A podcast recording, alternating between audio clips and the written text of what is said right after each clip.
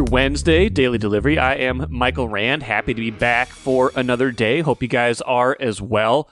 Really good show coming up today. Kent Youngblood from the Star Tribune joins me here in just a few minutes to talk uh, Gopher women's basketball. Their season begins tonight.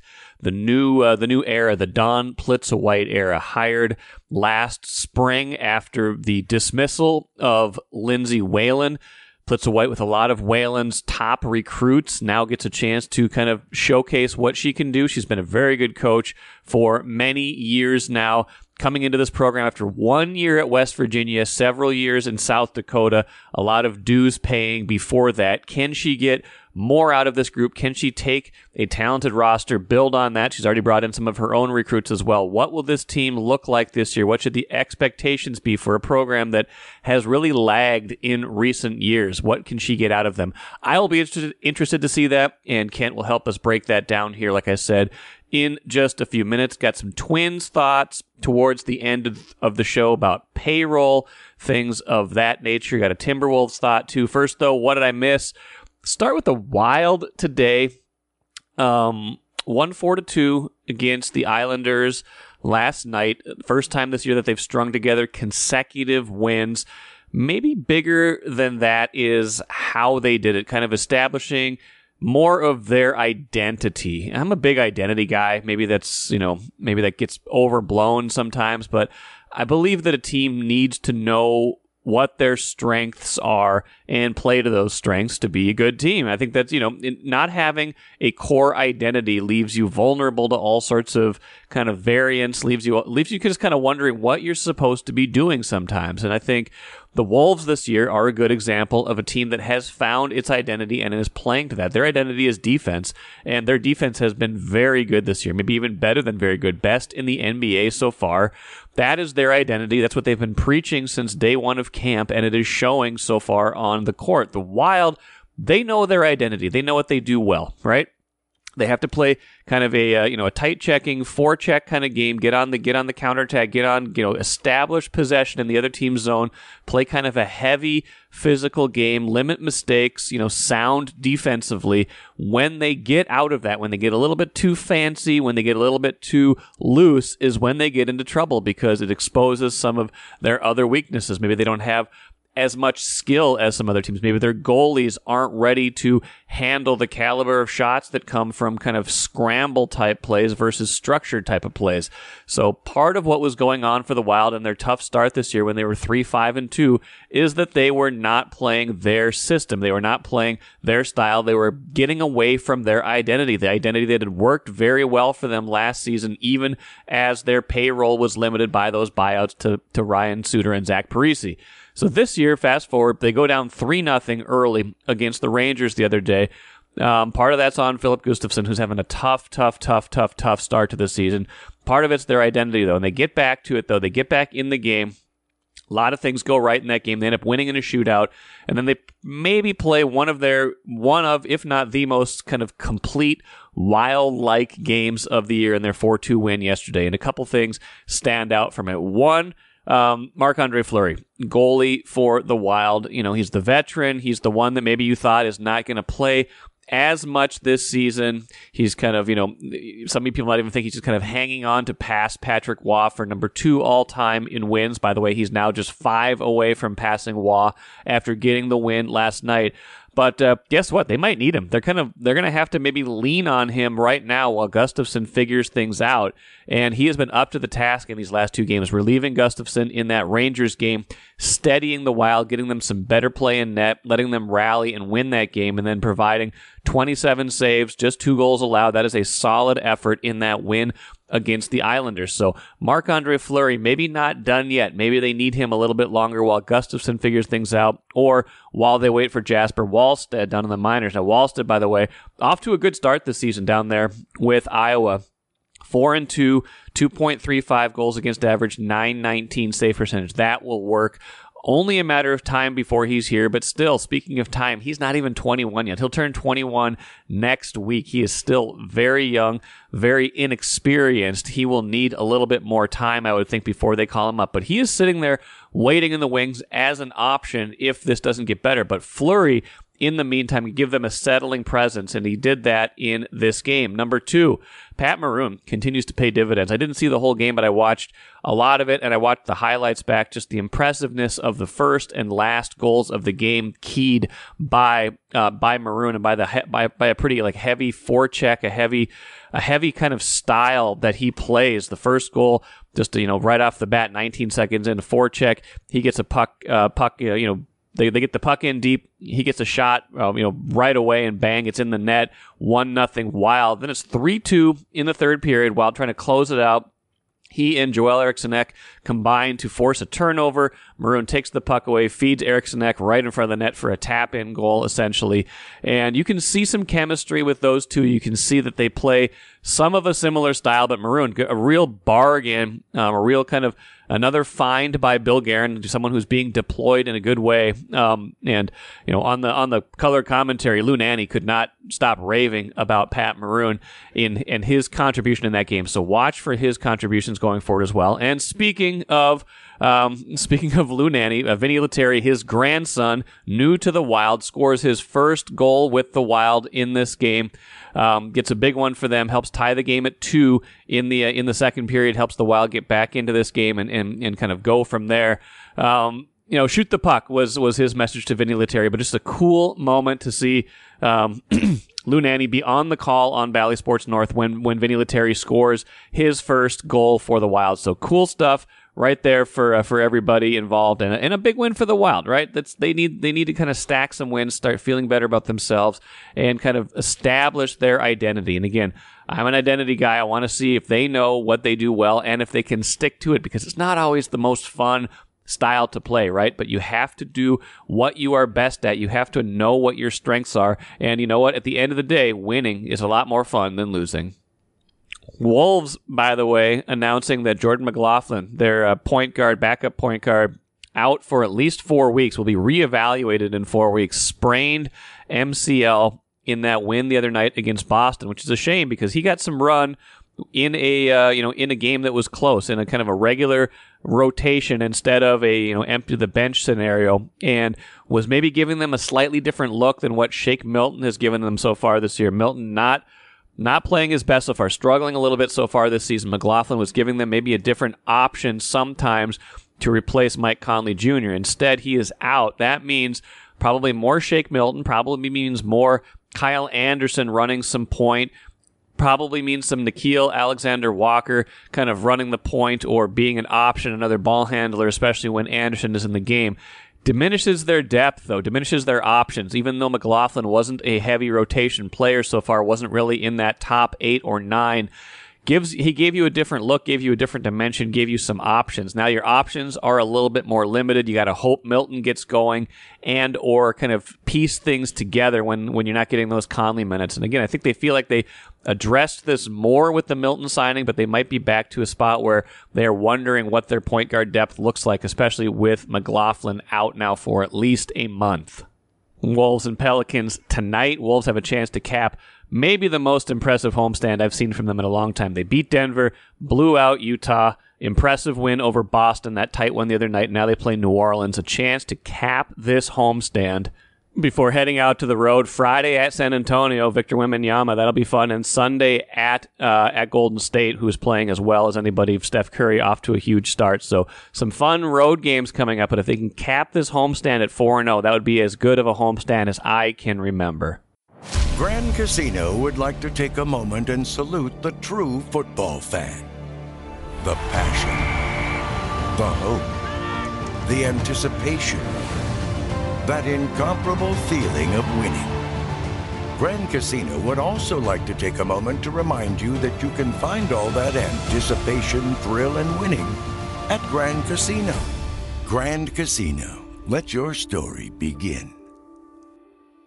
Let's talk some Gopher women's basketball with Kent Youngblood from the Star Tribune. Kent season begins Wednesday, and you know, in the the swirl of everything that happens over the summer, you know, we I don't think we've forgotten, but man, it was a it was an interesting few weeks where you know seven eight months ago, Lindsay Whalen departs, Dawn Plitzuweit is hired as head coach, and she's able to retain a lot of the really good players that Whalen had brought in, but that you know that she couldn't translate that into success, at least not right away. So she gets a lot of those players. She gets to start with a pretty good roster. But this is kind of a fascinating point to begin a coaching tenure and a lot of kind of intrigue for this season, I would imagine. Well, intrigue, I would just use this plain word interesting. Intrigue suggests sure. some sort of, you know, cloak and dagger. Okay. All right. All right. Interest is good. That works. Yeah. You know, um, but I mean, she's not inherited. Usually, when you come to a Division One job, especially one in the Big Ten, you're taking over. There's a reason, and you're taking over a program that has nothing. This team has quite a lot, I think. Um, uh, three of the four of that great recruiting class is back after having played massive minutes last year. The fourth member, Nia Holloway, is healthy finally and will be coming off the bench initially. Um, you got Sophie Hart, who was a top 65 recruit two years ago, but has only played 25 games here. Uh, it's, it's a very interesting mix of youth and experience. But on the one hand, they're going to start three sophomores, freshmen, and Sophie Hart, who's a junior but is petitioning to get a year back and has only played 25 games. And two of your top five, I think, bench players are young, and a freshman from Wisconsin who's going to play the backup post, who's a very interesting story in her own right. And then uh, Nia Holloway. Yeah. So I mean, it's tough to win in the Big Ten when you when your top when you, with when seven of your top eight or nine are sophomores or inexperienced juniors. So on the other hand, they're very experienced. They went through a lot of ups and downs last year. I personally would have liked to have seen if Lindsay could have what could have happened with that group in its second year, but we'll never know that. Um, players tend to make big jumps from freshman to sophomore year in general.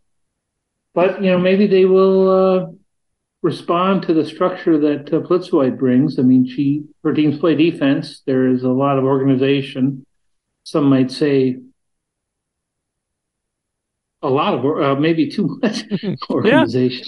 Yeah. yeah. But uh, I mean, she is prepared, and I think her teams will be too. The question is, can they cut down on the mistakes that constantly killed them last year?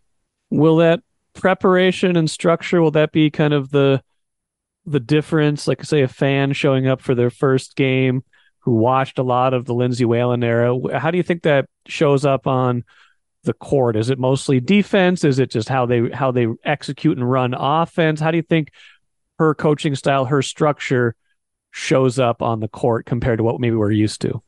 Uh, well, start on the defensive end. Um, Lindsay had some great rebounders. Okay. But she never had a big, strong rim protector.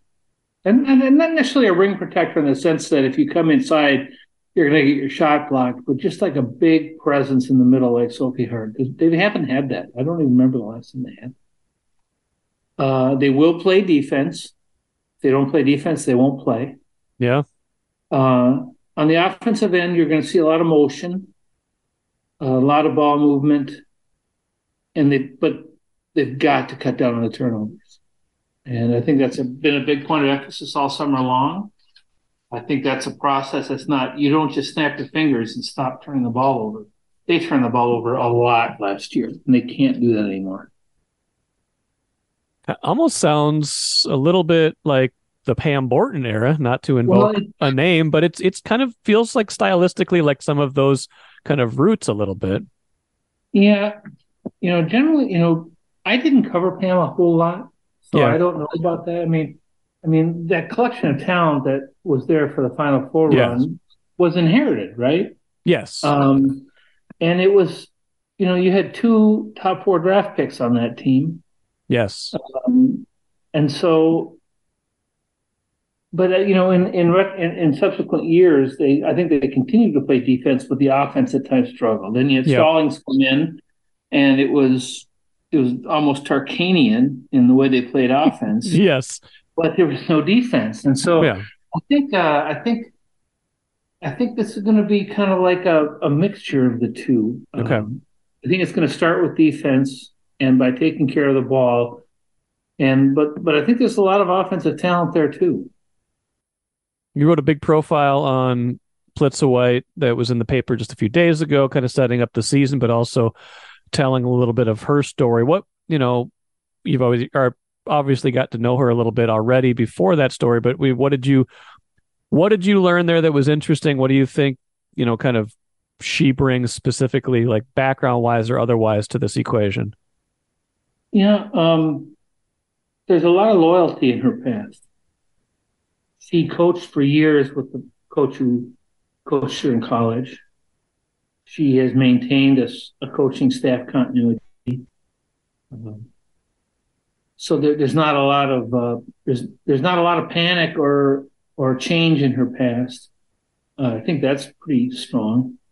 Uh, she succeeded everywhere she's been, with the possible exception of that um, experiment at Michigan, that four or five season experiment at Michigan, when I think she was associate head coach to Borseth. And Borseth said, I've had enough of this and went back to Green Bay. Um, but I think they made tournament at least once in that run. Okay. So I see, I just see a lot. I mean, you know how in every sport it seems like every new coach is like the opposite of the last yes. coach. Yes. You know, and the last coach was an incredibly great human being, good recruiter, Hall of Fame player. Yeah. Who had never coached, who had never coached even as an assistant coach Right. at any level ever. And now you have somebody who is like the epitome of dues having been paid. Yeah. You know, she coached as, as an assistant at Division One level. She went to Division Two and won a championship. She came back and coached as an assistant in the Big Ten. She's coached at mid majors, and then she went to West Virginia. Now here, I mean, she's got she's a 51 year old some uh, player who's uh, or a coach who has 30 years of dues paying as a coach. I mean, it's it's, it's so diametrically opposed to what Yeah. it was, but that's always the case, right? It is the rule of opposites, right? You went from Zimmer Zimmer to O'Connell. You know, you went from you know Kill and Claeys to PJ Fleck. It's it it's just kind of the, it's just the the way things go, right? Yeah, well, and you know, and it's always funny how fans of these programs will always, you know, like I remember when Zimmer was going to an NFC title game, is boy, he's a plain spoken, no BS guy. Right, He right. it like it is. And at the end, he was a guy who undercut his players Right. he was too honest about them. Yes, the narrative so- the narrative changes when the wins change to losses. That is true. That is Um, for certain. But I have, I have heard some people describe this situation with as having a lot of similarities to when Brenda Oldham, then Oldham, took over Oldfield, Oldfield, yeah, Sarah Littlejohn. Oldfield took over for Sarah Littlejohn. yeah, In the sense that you had somebody who knew what the heck they were doing coming in and taking some existing talent and taking it to the next level. Yeah. I think it's a little unfair to to to make draw too many comparisons because I think Lindsay was a better recruiter, better coach than Cheryl Yes. Littlejohn. But it will be interesting to see what a bunch of talented kids who have a lot of experience in their first year can do in terms of taking a jump. And you have a, a couple of players who had great summers. I mean, Mara Braun won a U23 three on three championship and they beat the U20. She was on the U21 team that beat the U23 USA team on the way Wow. to doing it. So, I mean, she's got a ton of confidence. She's the first true freshman since Rachel Banham to lead the Gophers in scoring. okay, Um, I would imagine she would take a huge jump. Uh, you have a point guard who did everything pretty well last year except shoot and turn the ball over, and she's changed her shot and has pledged to not turn the ball over. And then you have Mallory Heyer, who had five double doubles last year, the most by a freshman in six years. okay. So, I mean, there is talent there. I guess we'll see how good this uh, freshman from Wisconsin, Grocholski, is. But she's had a very good summer. Very, supposed to have a great shot. And then you have Sophie Hart came back home to play center for the Gophers. So it's an interesting, it's an interesting five. In this era of transfer portal movement on all sides, how did how did Plitzuweit get these players to stay? You know, I mean, they easily could have said, "Nah, you know what? We were recruited by Whalen. that was our coach, but they didn't.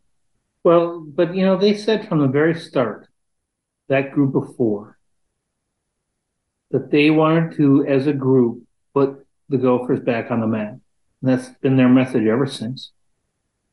And so, in that in that sense, I'm not surprised um, because they're all pretty high character kids who don't seem like the kind of kids to bail the minute things get tough. And I think they enjoy being together. They're still they're still roommates, and it's it would have been pretty hard to enter the transfer portal and move en masse someplace. So I'm not surprised they stayed. What was impressive was that uh, Plitzuweit flipped a couple of commitments from West Virginia to Minnesota, uh, added a pretty pretty good little experienced guard in Janae. Uh, I don't know why I can't think of her second her last name right now of uh, from Appalachian State, who I think will provide some depth and experience at that as a graduate transfer. Um, it's just too bad that uh, Kennedy Click was hurt this summer because I had heard she'd had a great summer and would have been one of their best perimeter defenders. But uh, I think the opportunity is there. But you know, in the Big Ten, it's like in the Western Conference of the NBA. Everybody says, "Well, they should be a top four. Well, then tell me who they're going to leapfrog. Right, right. Everybody says, "Well, this Gopher team should be top half of the Big Ten, but let's see who they can leapfrog to get there." Because I don't think that's very easy to do in a very, very deep and tough conference. Pretty soon, top half of the Big Ten might be ninth place too. By the way, once we get all yeah, those teams in there. But I mean, the last year, seven Big Ten teams went, so the top half of the conference yeah. went. Is that a so, realistic? Is that a mhm. realistic expectation then this year, or a realistic aim that they could be a tournament team this year? I think it's a realistic aim. I would not be surprised if they go to the conference tournament needing to win a game or two. Yeah, seems fair. And that's here again this year, right? Yes, it is.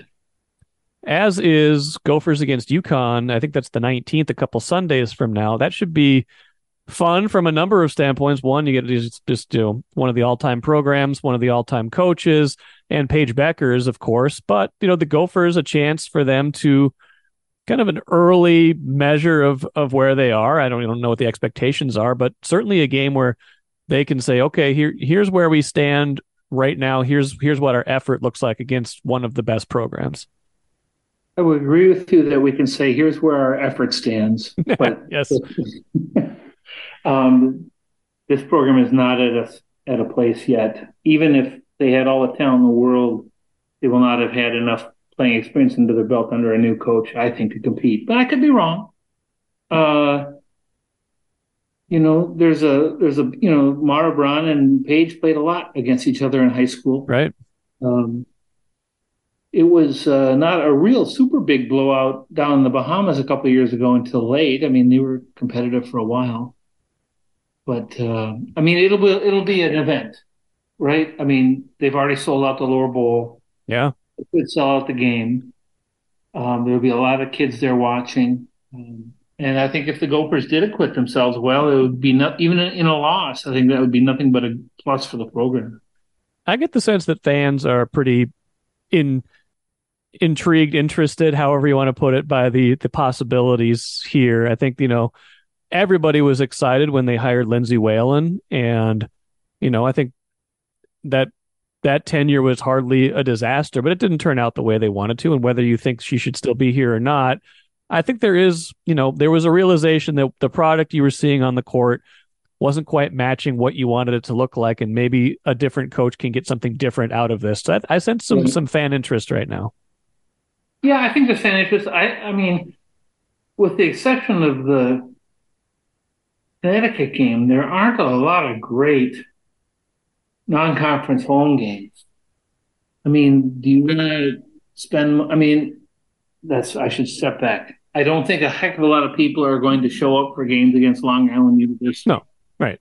Um, but when you have a new coach, that's not a bad schedule to have either. To get some mileage in with your new systems against teams that, that aren't really great. Um, but yeah, I think there's some interest.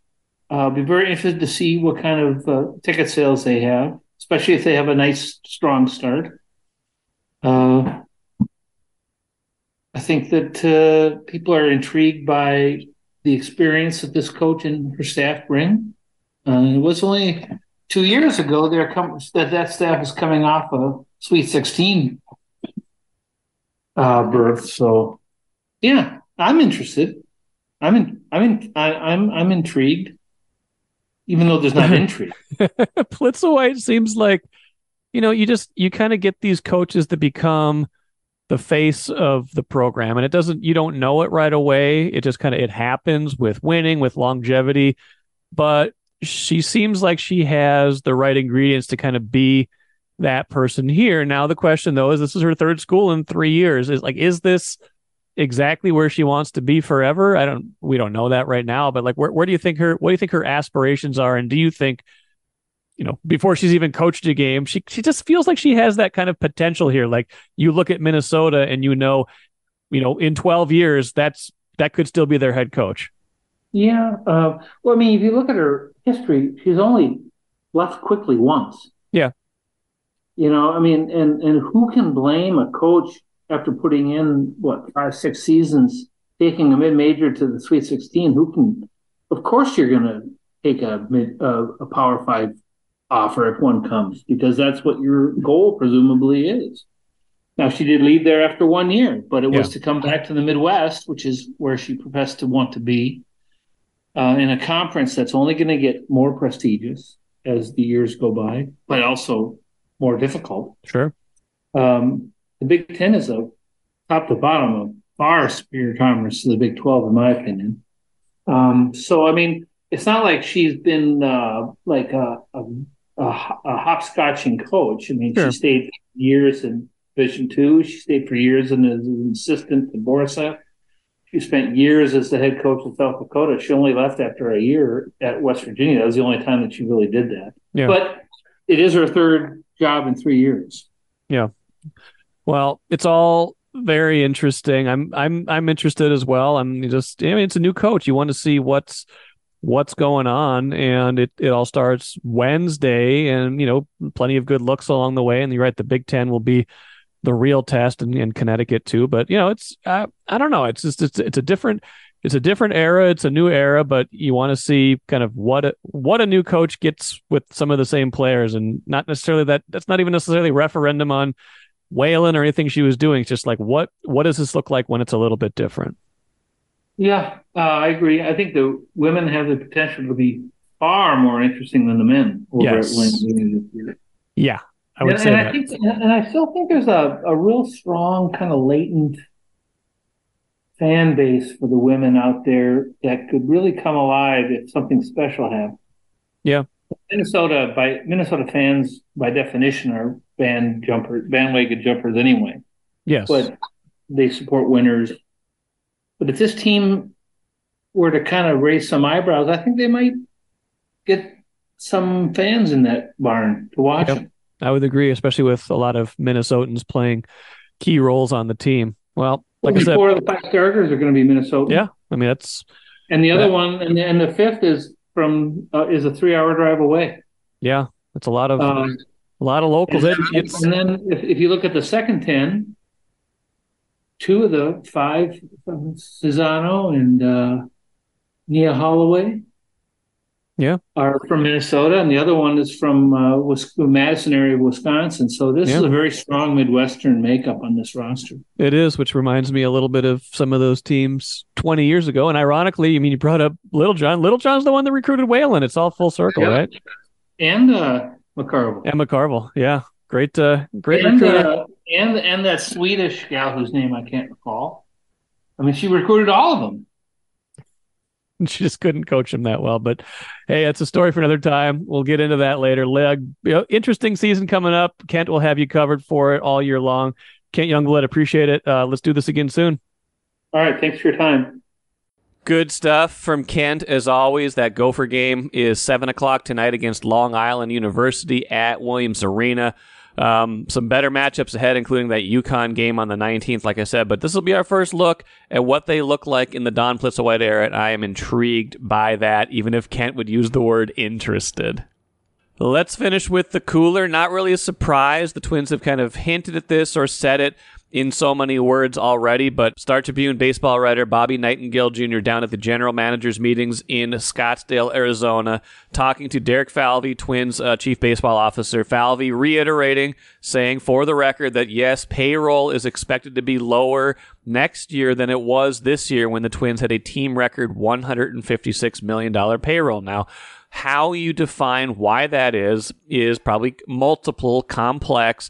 Part of it is that they won't be as there won't be as much TV money with the with the Bally Sports deal finishing with the unknown of what the next contract will be and how much money they'll yield from it. Part of it is, as Falvey says, that they're they're going to be playing some younger players, and they just naturally won't have as many of those veterans now that they know what they have in some of these younger players. They won't be signing as many veterans, won't be having those higher payroll guys playing, you know, kind of the, some of those key spots. But it does decrease your margin for error. It does, you know, it, if you wind up with a payroll around 130 million instead of 155 million, that's 25 million dollars right there. And you might say, well, too bad they can't go sign a guy like Joey Gallo. That's really going to hurt. Yeah, I get it. Gallo is not a great signing. That did not work out, but it decreases your margin for error. It means that the signings you do make, the players you do have, have to produce. You have fewer options when there's injuries, when there's surprise, underproduction, things like that. And I just still wonder what the rotation is going to look like. Is it going to be as top heavy and as deep as it was this year, which are two great things to have in a rotation? You know, if they not, if they aren't able to sign Sonny Gray, which it sure seems like they won't be, what does that look like? How does it look if a guy like Matt Wallner has a has a second year slump? How does it look if Edouard Julien doesn't produce like he did this year? Royce Lewis might take, you know, not a step back, but he might not produce in the same way he did last year. What do you what do you have to cover for that? You know, what do you have to to, you know, cover for the unexpected. You know, they were counting on Jose Miranda last year to be productive. They had a lot of veterans that could cover for that when he wasn't. What does that look like next year? Decreases your margin for error if you have less payroll. That's been the story of the Twins for the last 20 years, for uh, more or less, as they've kind of tried to compete, but still, you know, still lacking the sort of margin for error that some of these big payroll clubs have. And if it's less this this coming year than it was last year, that could be an issue as well as they try to repeat as AL Central champions and go further even in the playoffs than they did a year ago. That will do it for me today. Good stuff coming up tomorrow. Chip Scoggins, a special appearance for him. Really big story that he is working on that comes out in Thursday's uh, StarTribune.com and in Sunday's paper. I will pick his brain, talk to him about that. Uh, but you'll definitely want to listen to that one. Until then, I am Michael Rand, back at it again tomorrow.